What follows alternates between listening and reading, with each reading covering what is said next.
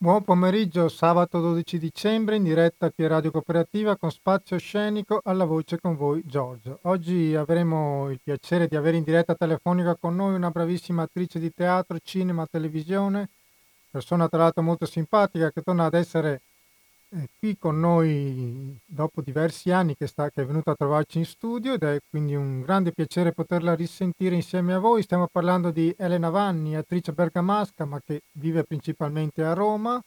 Con lei parleremo dei suoi lavori più recenti, nuovi progetti in attesa di, di, di un 2021 che ci porti fuori da questo tremendo periodo di pandemia e che si possano finalmente riaprire i teatri. Noi quindi ci colleghiamo subito con la nostra prima ospite, ma come sempre prima una pausa musicale. Buon ascolto.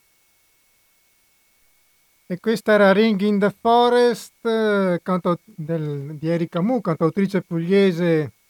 Tra l'altro questo è il suo primo album in inglese che fa parte di un progetto nato a Treviso sulla trasformazione che avviene da un albero fino alla costruzione di una chitarra. Era al telefono con noi abbiamo un, un graditissimo ritorno perché oltre ad essere una bravissima artista è una persona che stimo da un bel po' che non la sentiamo qui a Radio Cooperativa. Elena Vanni, buon pomeriggio. Buon pomeriggio Giorgio, buon pomeriggio a tutte e a tutti. L'ultima Vento... volta tra l'altro ero lì live. Eri, eh, eri, qui Cavolo. live, adesso sei oh, live più, un po' più lontano. Eh sì, buongiorno. Allora Elena, prima di parlare dei tuoi lavori più recenti, io ho avuto modo di parlare anche con i tuoi colleghi, con la regione de, di questo momento particolare che state vivendo voi del settore culturale. Il 2021 sì. sconfiggeremo finalmente questa, questa pandemia, i teatri riapriranno. Cosa ti aspetti da questo nuovo inizio? Continuerete a farvi sentire oppure temi che una volta riaperti i teatri si ritorna un po' tutto come prima? Quali sono le tue Guarda, sensazioni?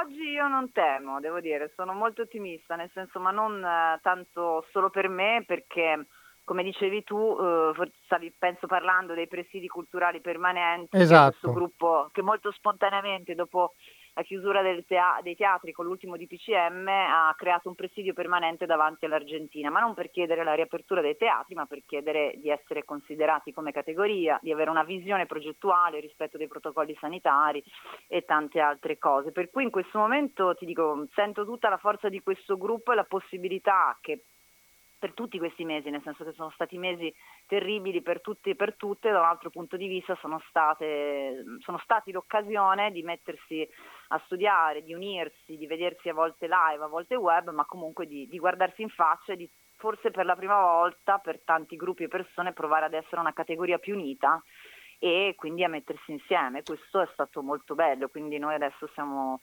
Mm, così molto ottimisti e forti di questo perché ci sembra necessario. Diciamo che la pandemia ha un po' fatto esaltare eh, le falle che la categoria aveva.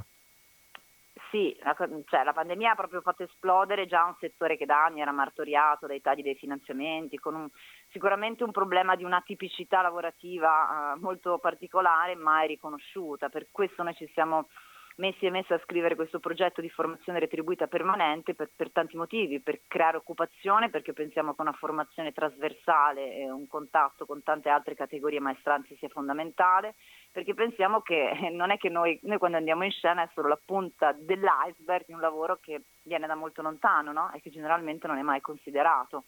Per questo insomma ci sembrava importante mettere l'accento su una necessità di riforma generale.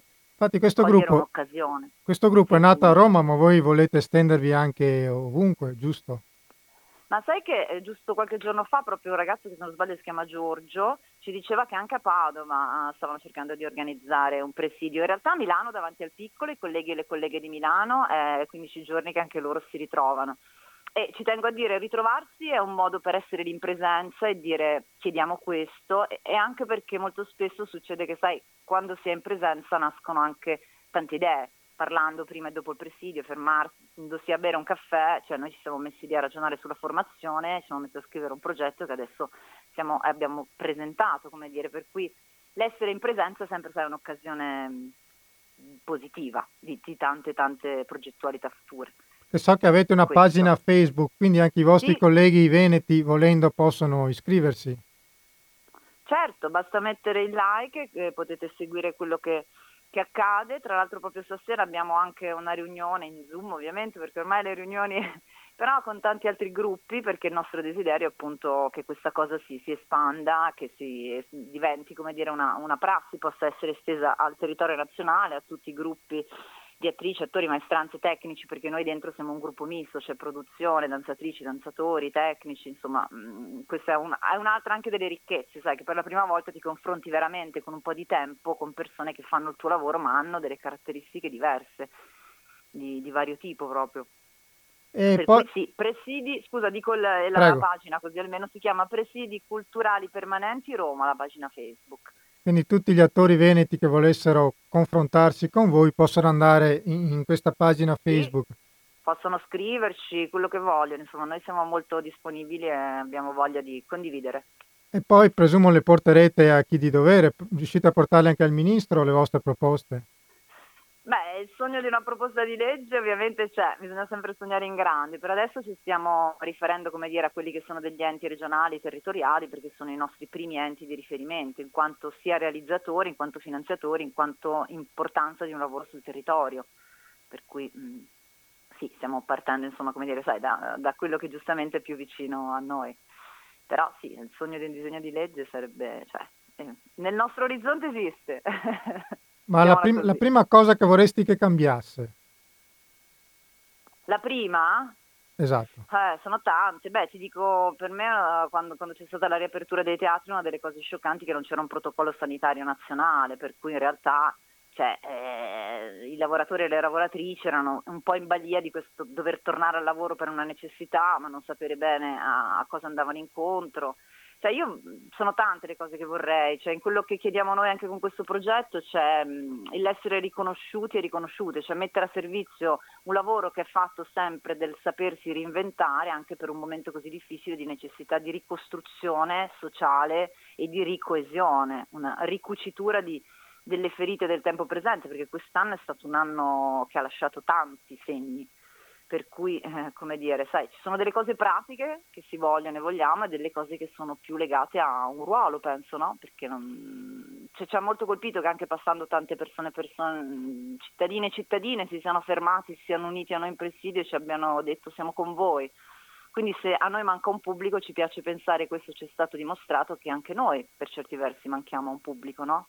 a una fetta di persone e sarebbe bello cominciare a ricucire questo, già questo strappo. Ecco. E sicuramente in lockdown la cultura è stata una salvezza per molti, questo, questo sicuramente.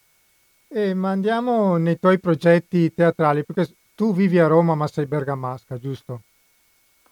Sono bresciana, ma ti passo il bergamasca. Bre- bresciana, perché scusami. ormai Brescia e Bergamo sono diventate amiche, è successa anche questa rivoluzione nella tragedia. Vedi. La tragedia di quest'anno ci ha unito, tanto che diventeranno appunto capitali della cultura insieme.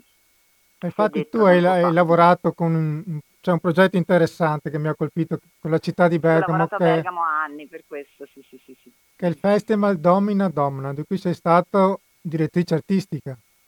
Sì, sì, è un festival eh, di cui sono stata direttrice artistica per quattro anni ed era un festival multidisciplinare eh, il sottotitolo era Festival della cultura al femminile, che mh, banalmente per noi non era un festival dedicato a tematiche femminili, perché io penso che non esistano tematiche femminili, esiste solo la necessità di una parità lavorativa e di riconoscimento, per cui noi eh, l'unica clausola era che mh, come possibilità di visibilità lavorativa i progetti che mh, erano di vario tipo, perché è un festival che con, contemplava danza, teatro, fumetto, illustrazione, fossero eh, proposti da donne perché questo ci interessava ed era un festival mm, che era molto interessante perché si espandeva in tutta la città. Facevamo sempre una mostra dedicata a un'illustratrice che era eh, in piazza, per cui e all'inizio anche dicevamo ma siamo sicuri di fare una mostra in piazza, sai?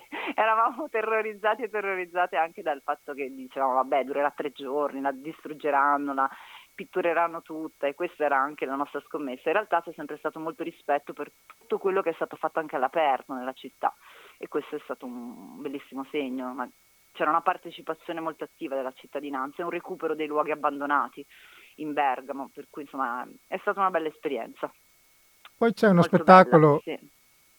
uno spettacolo molto bello che io ho visto tuo, che a cui ho anche partecipato come pubblico, ehm, Ah, che si intitola certo. Harem, che presume uno spettacolo che tornerà nel 2021. Sempre, deve tornare se beh, purtroppo Arem è sempre attuale, questa cosa che è un format di improvvisazione che recupera i ricordi, gli eventi che le persone vogliono rivivere, penso che oggi più che mai il desiderio di recuperare viaggi, cose perse sia vivissimo. Sì, sì, Arem, noi, sai, il nostro sogno, noi Arem ci chiamiamo tra di noi è farlo fino a 80 anni, nel senso che essendo un format sempre diverso di improvvisazione, mh, è, è quasi... È connaturato il fatto che torni le persone spesso ci dicono quando tornate questa cosa è molto bella per noi perché insomma così Siete in tre attrici, se vuoi ricordare anche le tue colleghe. 4 4 4 Quattro. certo scusami mi sa che tu l'hai visto nella versione 3 e poi è Esatto. entrata anche la, mm, le, le mie mitiche colleghe Reme sono Francesca Farcomeni Noemi Parroni e Elena Dragonetti Che dicevi, siamo un quartetto dicevi uno spettacolo di improvvisazione, ma c'è una preparazione particolare perché improvvisare è, è tremendamente difficile, immagino. Guarda, noi ci, ci siamo sempre, prima di entrare in scena, c'è Francesca che la prendiamo sempre in giro, che eh, gira per i camerini sbuffando dicendo ma perché, ma chi me l'ha fatto fare? Mm, È sempre veramente una cosa emozionante perché è un salto nel vuoto. Devo dire che tutto questo non sarebbe stato possibile senza uno spazio molto importante e una persona molto importante nella nostra vita che è Cristina Pezzoli e Letizia Russo, con le quali abbiamo iniziato a Prato un lavoro sulla regia e la drammaturgia in tempo reale, sulla responsabilità creativa dell'attore e dell'attrice come autore e autrice in scena. Per cui questo progetto in realtà è nato sulla scia, come dire, per cercare di, di mettere a frutto quello che si stava sperimentando lì. E noi, vabbè, ormai abbiamo davvero una complicità quasi telepatica, però è sempre mm, terrorizzante, cioè è sempre davvero un salto nel vuoto che, che ti mette alla prova in maniera incredibile. Poi è così bello il rapporto col pubblico, quello che si crea, che per noi è un regalo, anche la gente dopo che si ferma viene a dirci ma come avete fatto, era uguale, oppure cioè, si, delle- delle- si creano proprio delle, delle empatie incredibili, cioè, delle sincronicità magiche in questo spettacolo, questa è la cosa più bella proprio. Che ricordiamo, per chi non l'avesse visto, visto, il pubblico è invitato a scrivere un suo ricordo, poi voi lo riporterete in scena, praticamente. Sì, e il ricordo è anonimo, per cui le persone sono tutelate diciamo, rispetto al fatto che si sentono protetti. Alla fine noi cerchiamo di leggerli tutti, così anche in primo luogo da dimostrare che è vero che non sono preparati, perché molto spesso dicono è impossibile, e un po' anche per dare una mappa, una mappatura sociale di quello che le persone non vogliono dimenticare, cioè di quello che quel pubblico di quella serata ha chiesto di rivivere. E questo crea una grande, come dire, condivisione generale, proprio catartica, questa è la cosa più bella per me, penso. È una sto- c'è una storia che ti ricordi particolarmente oppure... Beh, guarda, noi ce ne sono due o tre che ormai sono dei classici. Devo dire che io è pazzesco, io adesso noi abbiamo un archivio di 5.000 ricordi, non so quante buste ho, e per noi una cosa incredibile, questa signora che a, a Genova ci ha chiesto di rivivere lo sbarco in Normandia quando ha detto a sua madre ho visto cadere degli ombrelli dal cielo. Poi sei e lì ti dici, "Ma poi c'è di tutto, cioè siamo affezionatissimi a questa ragazza che non sappiamo chi è, perché poi questo è bello, no? Perché che vuole- voleva rivivere quando a un certo punto la festa non decollava e lei scrisse la festa non decolla, io sono l'organizzatrice, butto la vecchia in piscina e mi butto. Poi quando lei riemerge c'è una tragedia, la cacciano in malo modo, cioè c'è di tutto, la scuola, i viaggi, c'è anche chi ci chiede di cambiarli, dice voglio rivivere la maturità per mandare a quel paese tutti i professori. Per cui senso, Ma, siamo molto affezionati a tutto questo archivio noi. no, infatti io spero di vederli in Veneto perché veramente è uno spettacolo straordinario. Eh, vorremmo tornare anche perché siamo stati solo una volta e cioè, in realtà prima della pandemia eravamo, avevamo un mini- una mini, come dire, tournée, però niente, adesso bisogna ricominciare. Però stiamo lavorando su una versione in realtà se- di serie televisiva su Arem. Abbiamo fatto dei, dei pitch con delle case di produzione perché ci piacerebbe anche, siccome è un format molto aperto, provare a trasformarlo con un altro mezzo, che è Beh. quello proprio della telecamera. E infatti Ecco, sarebbe, così- sì, sarebbe Mm. interessante. Sì, che sarebbe un'altra cosa ovviamente, però tenendo molte linee. Per cui sì, sì, sì, ci piace, ci stiamo lavorando in questo periodo proprio. Ok, mentre Vediamo. Un, un altro dei tuoi lavori più recenti che hai portato alla Triennale di, di Milano si chiama 1969, giusto? Sì, del, è un libro uh, di, di, di, un giornalista che io amo molto, che si chiama Paolo Conti, esatto. che lavora al che è in scena con te. E, ehm, sì, è, molto, è, stato un progetto molto bello perché mh, commissionato dalla, della Triennale c'eravamo appunto io, questo giornalista e Michele Ro, che è un documentarista bravissimo, milanese, e c'era mm, all'inizio, il primo giorno, questo buffo terzetto, perché mh, mm, poi insomma io avevo una, una, veste ovviamente più teatrale, Paolo raccontava perché sono tutte cose che ha vissuto e ci ha fatto ragionare su tutto quello che è successo nel 69, no? si parla spesso del 68, in realtà il 69 veramente è un, anno, è un, anno, che è incredibile. incredibile sì. Cioè inizia con Iampala che finisce con Piazza Fontana, passando per la legge sul divorzio, la Luna. Che tra l'altro, eh, scusami, cioè, ricordiamo oggi anche il 12 dicembre, tra l'altro. Che è l'anniversario esatto. di Piazza Fontana, infatti. Esatto, e, e rendersi conto di, di, questo percorso, no? di questi due, di questa, questo ragazzo, insomma, in piazza e, e la, la, fine dicembre, insomma a metà dicembre, proprio oggi, il 12 dicembre, la bomba di Piazza Fontana è, è stato veramente importante. Per cui è stato un lavoro molto bello, proprio anche di lavoro drammaturgico insieme, di confronto. Eh, Michele ha fatto una bellissima ricerca, ci sono arrivati materiali dall'archivio, di ovunque veramente, si è messo a cercare materiali, musiche, a farsi spedire filmati, è stato molto bello il lavoro che lui ha ha creato, come dire, multidisciplinare intorno a questo, poi, progetto. Poi anche sì. l'uomo sulla luna, ci sono un sacco di... Sì, no, ma il 60 è, è incredibile. Sì, Veramente sì, incredibile. L'autunno caldo, gli studenti, cioè c'è di, di, tutto, di tutto proprio, sì, sì. Ok, mentre attualmente hai progetti a cui stai lavorando, che vuoi anticipare qualcosa? Ma ah, guarda, io attualmente spero di lavorare. Esatto. spero che ritornerò a lavorare. Dopodiché sì, in maniera pratica i progetti sono tanti perché sai, non so tu, ma è un tempo strano, no? dove c'è tanto tempo e contemporaneamente non si ha tempo e si, si fanno tante cose e si progetta tanto. Cioè i presidi culturali vanno avanti, stiamo progettando tante cose siamo impegnati sia pragmaticamente a essere presenti nella città, tra l'altro ieri è stato l'ultimo giorno in cui eravamo davanti al teatro Argentina, abbiamo deciso di divenire presidi in movimento, di aprirci e andare in tutta la città e anche e soprattutto nei luoghi abbandonati della cultura per, per, per, essere simbolicamente lì davanti. Per cui i progetti sono, sono tanti, generalmente con gruppi di persone che io amo e stimo e per cui c'è un po' questa strana idiosincrasia, no? Sai, si progetta tanto e dall'altro vedi un mondo del lavoro in questo momento che fa mm, molto fatica, che è molto precario, ancora di più di quello che era prima, se possibile. Per cui è un po' un periodo schizofrenico da questo punto di vista, per me almeno, però e sono molto ottimista Giorgio. Bisogna, che bisogna. dobbiamo fare? Eh, dobbiamo, no? ok, Elena, io... Questo. Prego, prego. No, no, no, questo. E poi spero presto di venire in Veneto, così ti risaluto. Esatto. E poi hai fatto anche la casa nuova. Dai. L'ultima volta che ci siamo incontrati, anche con le, le donne dell'area, ci parlavi di questa casa. Eh, io, vi, vi aspetto. Perfetto, ormai sarà. Eh, ormai è vecchia, ormai. Devi...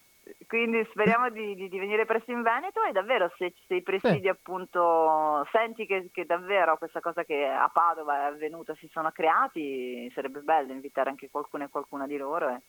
Comunque io ti, ti, tengo aggiornato magari. Esatto, esatto, così, certo. così posso informare e anch'io. Facciamo rete, perfetto.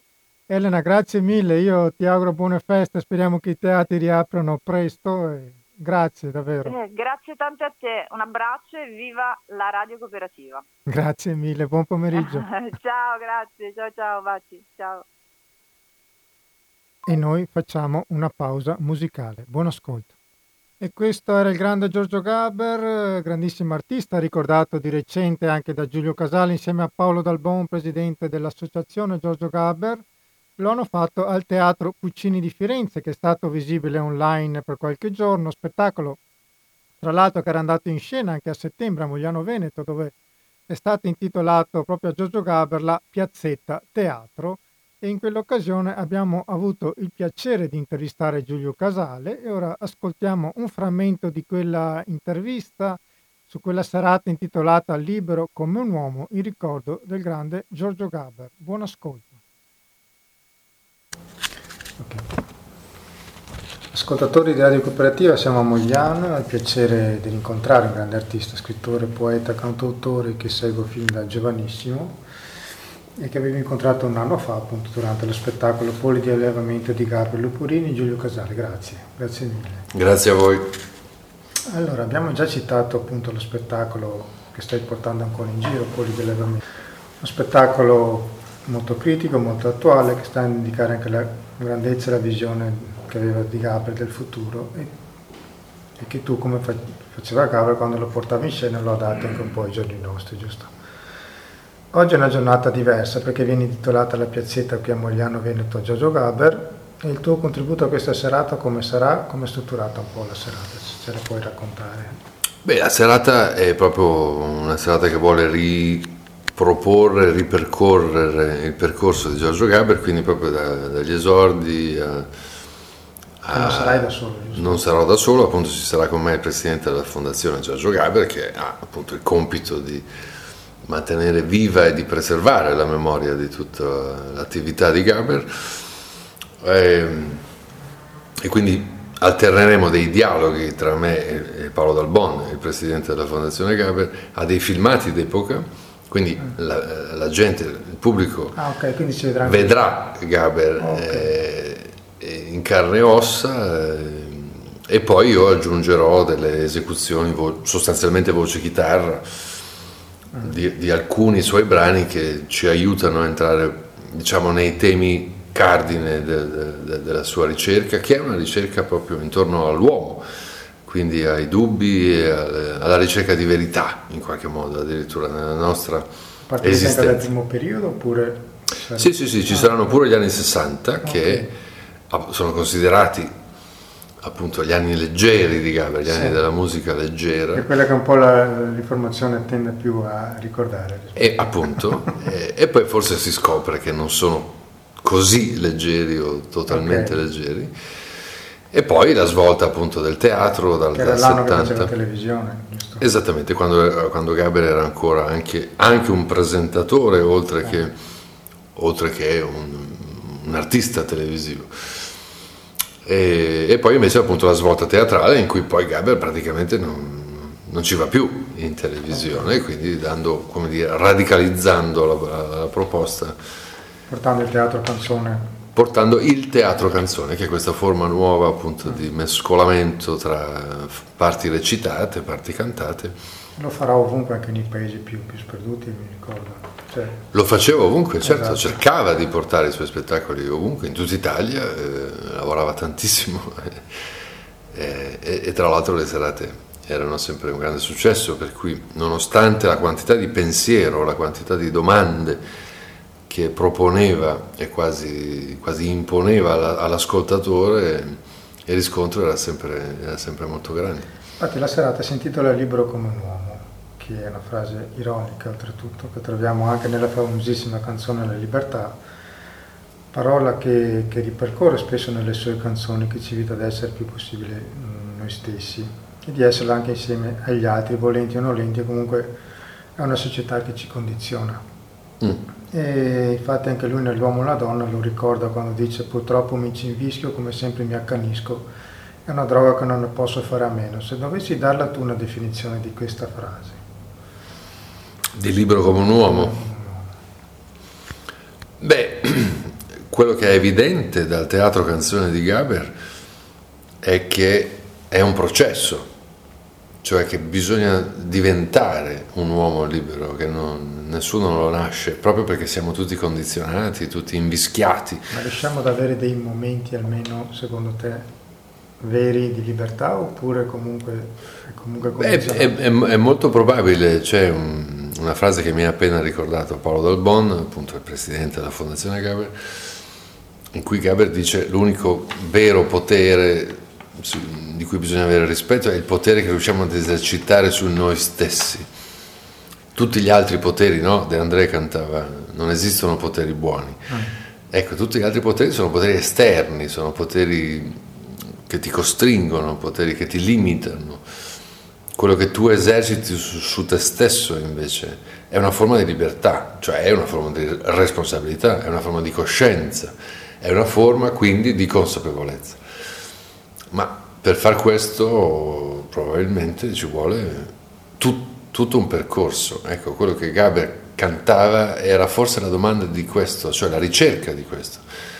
Cioè quando uno dice sono di destra, sono di sinistra, ah. sono ambientalista, sono quello che vuoi, qualsiasi ismo, sei sicuro? Sei consapevole di quello che stai dicendo? Cioè, cioè ecco, la prima canzone che canterò stasera, Un'idea, 1972. Se potessi mangiare un'idea, cioè sei quello che dici, sei quello che proclami, sei quello che frequenti, sei quello che consumi, sei quello che voti o semplicemente aderisci in modo anche isterico no? a qualcosa che ti, ti, seduce in quel momento, che ti sembra... Allora già, già questo è un inizio enorme di, di, di percorso. Ecco, libero come un uomo probabilmente è un punto d'arrivo ed è questo che è eccitante, cioè è prenderselo come sfida, no? prenderselo come impegno personale, tutta la vita. Infatti tu hai citato De André, tu hai portato in scena anche De André, giusto? Forse questo, quello che ci hai appena raccontato di Gabba, quello differenziava forse da... sì, perché il grande Faber De André, che è sicuramente il più grande cantautore del Novecento, come diceva Fernanda Pivano, eccetera, eccetera, però aveva dire, un'appartenenza precisa e, e chiarissima. E stava sempre e riusciva sempre a darti la morale di, di, ogni, di, ogni, suo personaggio cantato e raccontato, pensa al pescatore, pensa a Marinella, pensa a Bocca di Rosa, ma persino gli ultimissimi personaggi, anche quelli scritti con Fossati, rispondono sempre a una visione molto chiara della realtà, per cui per quanto condivisibile dal mio punto di vista, cioè la maggioranza ottusa e perbenista quasi mai, eh, quasi mai impersonifica la verità, impersonifica una, una coscienza pulita. E quindi è, stiamo tutti con De André quando difende gli emarginati, gli ultimi, no? Però non è solo quello, appunto, perché anche invece nella vita cosiddetta inserita, cosiddetta borghese, cosiddetta, come dire, comunque c'è un, c'è un livello di normalità che però non è cosciente di sé Ecco, è lì che va a scavare Gaber, tantissimo, e cioè va a scavare nella maggioranza e non nelle minoranze immaginate. No? E questa è un'enorme differenza. E, e, le canzoni e i monologhi di Gaber, perché appunto stiamo parlando di teatro canzone, quindi nei suoi spettacoli le parti recitate, le parti cantate avevano lo stesso peso. Se vai a vedere quei 30 anni di teatro, quasi sempre sta interrogando l'individuo apparentemente inserito, risolto, eh, persino magari eh, non in difficoltà economica, questo voglio dire, no? cioè persino una persona... Eh, lì nascono dei grandissimi dubbi su, su tutti i nostri gesti, ecco. poi diventa politico ed è sempre stato politico anche al teatro di Gaber, ma nel senso di essere e non di avere la tessera, no? ma di essere politici, cioè di essere consapevoli anche dei propri proclami, dei, dei propri gesti politici. Eh, per me questo è un, è, un, valore immenso perché al di là del fatto che poi non sempre magari uno si trova completamente d'accordo, ma il punto di domanda che lui mette è, è sempre fondamentale. Anche la provocazione appunto che, che dava. E appunto serate come queste sono anche importanti per chi lo ascoltava, ma anche per chi non lo conosceva. Infatti studiare magari la storia contemporanea attraverso i cantautori sarebbe anche forse importante. Sì, perché noi abbiamo avuto la fortuna in Italia di avere dei, dei, veramente dei maestri della canzone d'autore, tra cui sicuramente c'è anche Gaber, ma c'è Guccini, c'è Battiato, c'è De André. Perché, sono... perché tra i giovanissimi lui è quello, forse quello meno Secondo me proprio per questa difficoltà, perché a parte la libertà, appunto la canzone, la libertà. Perché tutti ricordano De Andrea che più giovani. Secondo me c'è, c'è appunto una, uh, una, facilità d'accesso in De André che naturalmente lo rende grandissimo e eh, non lo sto criticando. Dico però appunto che dal punto di vista dell'estetica e anche dal punto di vista della morale eh, è perfetto Mentre Gaber, a seconda poi di quello che ascolti, se ascolti le canzoni degli anni 70, le canzoni degli anni 80, 90, in questo corpo a corpo che lui ha con la realtà di quel momento, con le emergenze di quel momento, con le mode di quel momento, perché non dimentichiamo che uno dei valori più grandi di Gaber è l'anticonformismo, esatto. dove l'anticonformismo non è anche quello una posa, è, è una sofferenza, cioè io non riesco ad appartenere. Infatti lui si scontrava anche con quelli che la pensavano come Assolutamente, per, cui, per, cui, per, questo dico, no? cioè, il coraggio di quest'uomo lo porta a essere anche anche però più difficile, di, di, di, più difficile fruizione oggi, se non contestualizzi quello che stava dicendo in quel momento.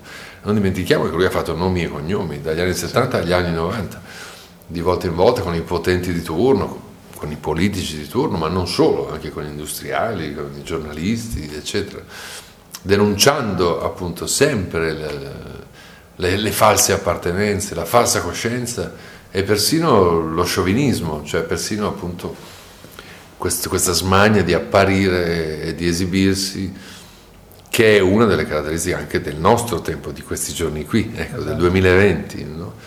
Infatti io ascolto soprattutto i suoi ultimi due album, io non mi sento italiano, la mia generazione ha perso, l'ho visto, almeno per come l'ho sentito io, da passare da un sogno di quella generazione che l'ha, cercato e non è riuscito ad ottenerlo, via via sempre più uno smarrimento fino a il tutto è falso, il falso è tutto. Sì, però no, è, è, questa è una lettura possibile ed è vero perché ci sono tantissime canzoni.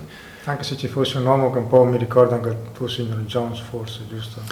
Se ci fosse un uomo e altre canzoni di quell'ultimo periodo, però aprono anche, pensa a Non insegnate ai bambini, pensa... Mm. eh, ci sono altre aperture, ecco, dico, negli ultimi due dischi di Gaber, che sono appunto gli ultimi due dischi in studio, quindi dischi veri e propri di canzoni, non più spettacoli registrati dal vivo, ci sono tantissime aperture, aperture appunto sul, su un senso diverso che potremmo cogliere, potremmo ancora essere in tempo per cogliere e, ed è interessante che lui abbia scritto e cantato quelle cose assieme al suo coautore Luporini, che è giusto sempre citare, eh, magari in un momento di grande sofferenza anche fisica, anche no? di, di salute. Stava, esatto. E tra l'altro Gaber è uno che, che fin da piccolo con la poliomelite, con tanti altri malanni che ha avuto, eh, ha conosciuto la sofferenza e secondo me questo rende, l'ha reso anche una persona particolarmente sensibile. Mm.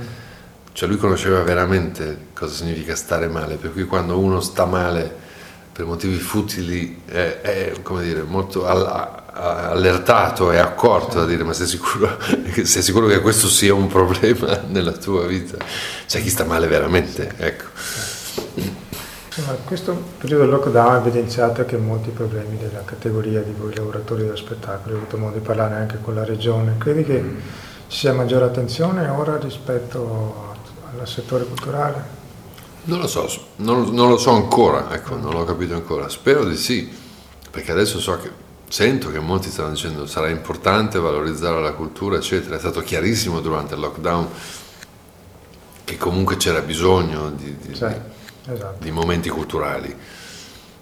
E quindi spero che sia una lezione, almeno questo, ecco, perché in realtà la pandemia avrebbe dovuto portare, secondo me, a a ben più profonde riflessioni che, non sono arrivate. che non sono arrivate, appunto, dico almeno, almeno considerare l- che sia cibo per l'anima veramente il momento de- de- dell'incontro con un fatto estetico, con un fatto artistico, che sia musicale, teatrale, il balletto, le mostre, eccetera. Almeno quello sarebbe molto importante. Poi Ormai ne abbiamo viste tante, vedremo anche questa. Ok, io ti ringrazio di cuore, ti faccio... Grazie a te Giorgio. E rientriamo in diretta per gli ultimi 10-12 minuti di trasmissione. Io vi ricordo che siete all'ascolto di Radio Cooperativa, la nostra è un'emittente libera, noi non abbiamo sponsor commerciali, viviamo grazie al contributo volontario di tutti i conduttori, di tutti i tecnici, tutte le persone che lavorano qui in radio per chi potesse aiutarci a tenere viva Radio Cooperativa, noi abbiamo un conto corrente che è il numero 120 82 301, intestata Cooperativa Informazione e Cultura, via Antonio da Tempo 2 35 131 Padova, oppure andando nel nostro sito www.radiocooperativa.org trovate tutte le modalità per aiutare la radio. Ora chiuderemo facendovi risentire una lettura, quindi io vi anticipo i saluti. Ringrazio Elena Vanni per aver partecipato alla puntata e, e a voi tutti un grazie di cuore, un buon fine settimana, ovviamente buone feste, anche se saranno feste più solitarie ma necessarie se vogliamo stare in salute noi e chi purtroppo è più fragile per età perché deve far fronte ad altre patologie, quindi il momento lo conosciamo e quindi speriamo che finalmente il 2021 ci possa portare alla fine di questa pandemia. Ora riascoltiamo dalla voce dell'attrice Maria Rovoran, che tra l'altro chiude anche sempre la puntata con la sua canzone Non farti vedere. Ah, vi anticipo che tra l'altro Maria Rovoran insieme alla collega Jessica Tosi tenen- terrà un corso online di fotografia anche per non esperti, quindi se fosse interessato il 5 martedì partendo da gennaio potete andare nella pagina Facebook eh, di, del, dell'attrice Maria Roveran, trovate tutte le informazioni. Ma ora la ascoltiamo in una lettura tratta dall'Orlando innamorato di Matteo Maria Boiardo, eseguita in occasione del Festival Love Innamorati a Scandiano. La lettura appunto che sentiremo adesso racconta l'inizio della storia, quando il poeta presenta uno dopo l'altro i protagonisti. Ci troviamo a Parigi, alla corte di Carlo Magno, durante i festeggiamenti di un torneo tra cavalieri dove cristiani e saraceni hanno stipulato una tregua in occasione della Pentecoste. Qui giungerà la bellissima principessa del Catai Angelica, accompagnata dal fratello, la cui bellezza stregherà immediatamente i partecipanti alla giostra, primo tra tutti il protagonista Orlando. Quindi io vi ringrazio di cuore, grazie di cuore a tutti voi, un forte abbraccio e buone feste. Ora la lettura e poi la nostra sigla finale. Grazie a tutti di cuore. Signori e cavalier che vi adunati, per il dir cose dilettose nuove, state attenti e quieti e ascoltati la bella storia che il mio canto muove. E oderete i gesti smisurati, l'alta fatica e le mirabili prove che fece il franco Orlando per amore nel tempo del re Carlo imperatore. Non vi para, signor maraviglioso, odir contar de Orlando innamorato, che qualunque nel mondo è più orgoglioso è da amor vinto al tutto e soggiugato né forte braccio, né ardire animoso, né scudo o maglia, né brando affilato, né altra possanza può mai far difesa che al fin non sia da amor battuta e presa. Questa novella è nota a poca gente perché Turpino stesso la nascose, credendo forse a quel conte valente esser le sue scritture dispetose poiché contra d'amor pur fu perdente colui che vinse tutte l'altre cose. Dico de Orlando, il cavaliere dato. Non più parole ormai, veniamo al fatto. La vera storia di Turpin ragiona che regnava nella terra d'Oriente, di là dall'India, un gran re di corona, di stato e di ricchezze, sì potente, sì gagliardo della sua persona, che tutto il mondo stimava niente gradasso nome avea quello ammirante, che ha cor di drago e membre di gigante. E siccome egli avviene a gran signori, che pur quel voglion che non pono avere, e quanto son difficoltà maggiori, la disiata cosa ad ottenere, pongono il regno spesso in grandi errori, ne posson quel che voglion possedere, così bramava quel pagan galiardo, sol durindana, il buon distrer Baiardo. Onde per tutto il suo gran tenitoro fece la gente nell'arme assembrare, che ben sapea lui che per tesoro né il brando né il corsier pote acquistare. Due mercadanti erano coloro che vendean le sue merce troppo care, però distina di passare in Franza e acquistarle con sua gran possanza. 150 miglia cavalieri e lesse di sua gente tutta quanta. Né questi adoperar facea pensieri, perché lui solo a combatter si avanta contra al re Carlo e a tutti i guerrieri che son credenti in nostra fede santa. E lui soletto vincere e disfare, quanto il sol vede e quanto cinge il mare. Lasciam costor che a Vella se ne vanno, che sentirete poi ben la sua giunta, e ritornamo in Francia a Carlomano, che i suoi magni baron provvede e conta, e però che ogni principe cristiano, ogni duca e signore a lui si affronta per una iostra che avea ordinata, all'or di maggio, alla Pasqua rosata. Erano in corte tutti i paladini per onorar quella festa gradita e da ogni parte e da tutti i confini era in Parigi una gente infinita. Eran vi ancora molti saracini, perché corte reale era bandita, ed era ciascaduno assicurato che non sia traditore o renegato. Per questo era di Spagna molta gente venuta quivi con suoi baron magni, il re Grandolio, faccia di serpente, e Ferraguto, dagli occhi grifagni, re balugante di Carlo Parente, Isolier, Serpentin, che for compagni. Altri vi forno assai de grande affare, come alla iostra poi ve avrò a contare. Parigi risonava dei strumenti, di trombe, di tamburi e di campane. Vedeansi grandi strer comparamenti con fogge disusate, altere, stranne, ed e oro e zoglie, tanti adornamenti che non potrian contar le voci umane, però che per gradirlo imperatore ciascuno oltre al poter se. Già si appressava quel giorno nel quale se dovea la gran iostra incominciare, quando il re Carlo in abito reale alla sua mensa fece convitare ciascun signor e baron naturale che venne la sua festa ad onorare. E forno in quel convito gli assetati, vinte 2030 numerati. Re Carlomano, con faccia ioconda, sopra una sedia d'or tra paladini, se fu possato alla mensa ritonda. Alla sua fronte forno i saracini, che non volsero usar banco né sponda, anci sterno, ai acer come mastini sopra tappeti come loro usanza, spregiando seco il costume di Franza. A destra ed a sinistra poi ordinate forno le mense, come il libro pone.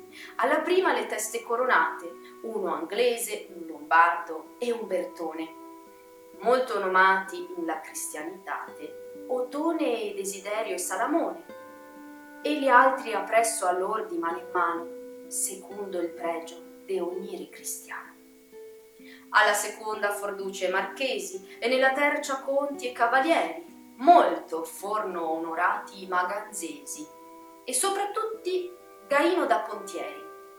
Ranaldo avea di fuoco gli occhi accesi. Perché quei traditori in atto alteri l'avean tra loro ridendo assai befato perché non era come essi atobato pur nascose nel petto i pensier caldi, mostrando nella vista allegra faccia, ma fra si stesso dicea Ribaldi, se io vi ritrovo doman sulla piazza, vedrò come starete in sella saldi, gente assenina, maledetta razza, che tutti quanti, se il mio cor non erra, spero gitarvi alla iostra per terra.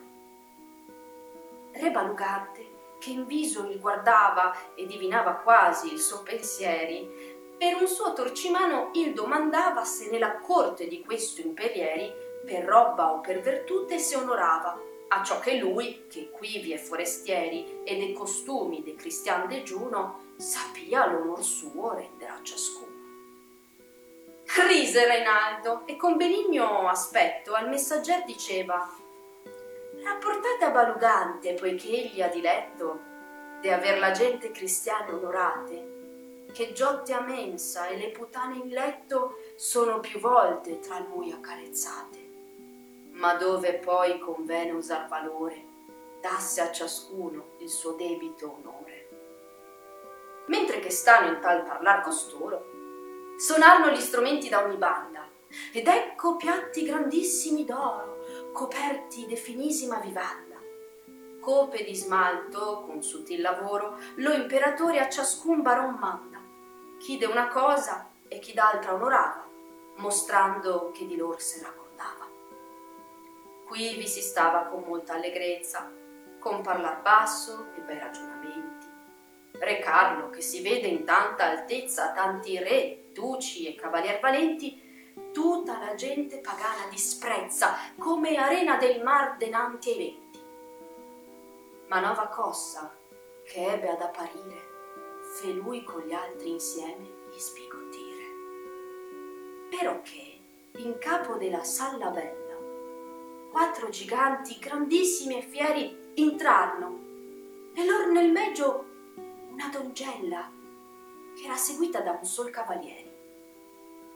Essa sembrava matutina stella e ziglio d'orto e rosa di verzeri, insomma, a dir di lei la veritate, non fu veduta mai tanta beltate. Era qui nella sala galerana ed eravi Alda, la moglie di Orlando, Clarice d'Ermelina, tanto umana, e altre assai che nel mio dir non spando, bella ciascuna e di vertù fontana. Dico, bella parea ciascuna quando non era giunto in sala ancor quel fiore che all'altre di beltà tolse l'onore. Ogni barone e principe cristiano in quella parte ha rivoltato il viso, né rimase a giacere alcun pagano, ma ciascun de essi di stupor conquiso si fece alla dongella prossimano, la qual con vista allegra e con un riso da fare innamorare un cor di sasso, incominciò così parlando basso.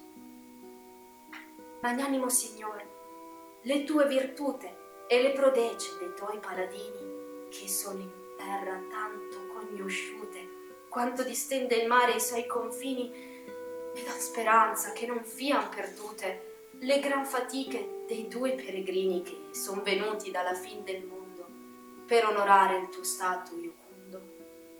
E a ciò che io ti faccia manifesta con breve ragionar quella cagione che ci ha condotti alla tua real festa, dico che questo è Uberto da il Leone, di gentil stirpe nato ed alta gesta, cacciato del suo regno oltre a ragione. Io, che con lui insieme fui cacciata, son sua sorella, Angelica nomata. Sopra la tana duecento giornate dove regemo il nostro tenitoro, c'è fuor di te le novelle apportate, e della giostra e del gran concistoro, di queste nobili gente ivi adunate, e come ne citade ne tesoro son premio de virtute, ma si dona al vincitor de rose una corona. Pertanto il mio fratello ha deliberato per sua virtute qui vi dimostrare dove il fior de barone radunato ad un ad un per iostra contrastare. O voglia esser pagano o battizzato, fuor della terra lo venga a trovare, nel verde prato alla fonte del pino, dove si dice al Petron di Merlino.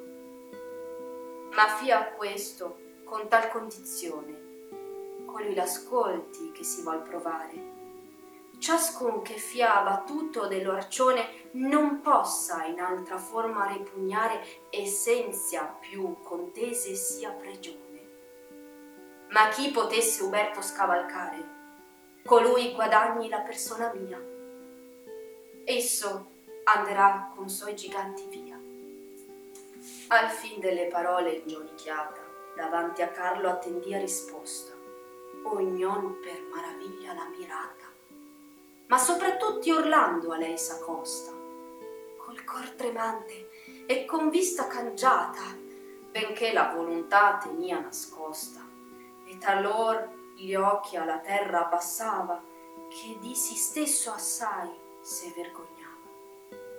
Ai, pace Orlando, nel suo cor dicia, come te lassia voglia traportare, non vedi tu lo error che te disvia e tanto contra Dio te fa fallare?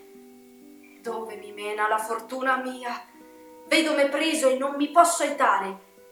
Io che stimava tutto il mondo nulla, santia arme vinto su da una fanciulla.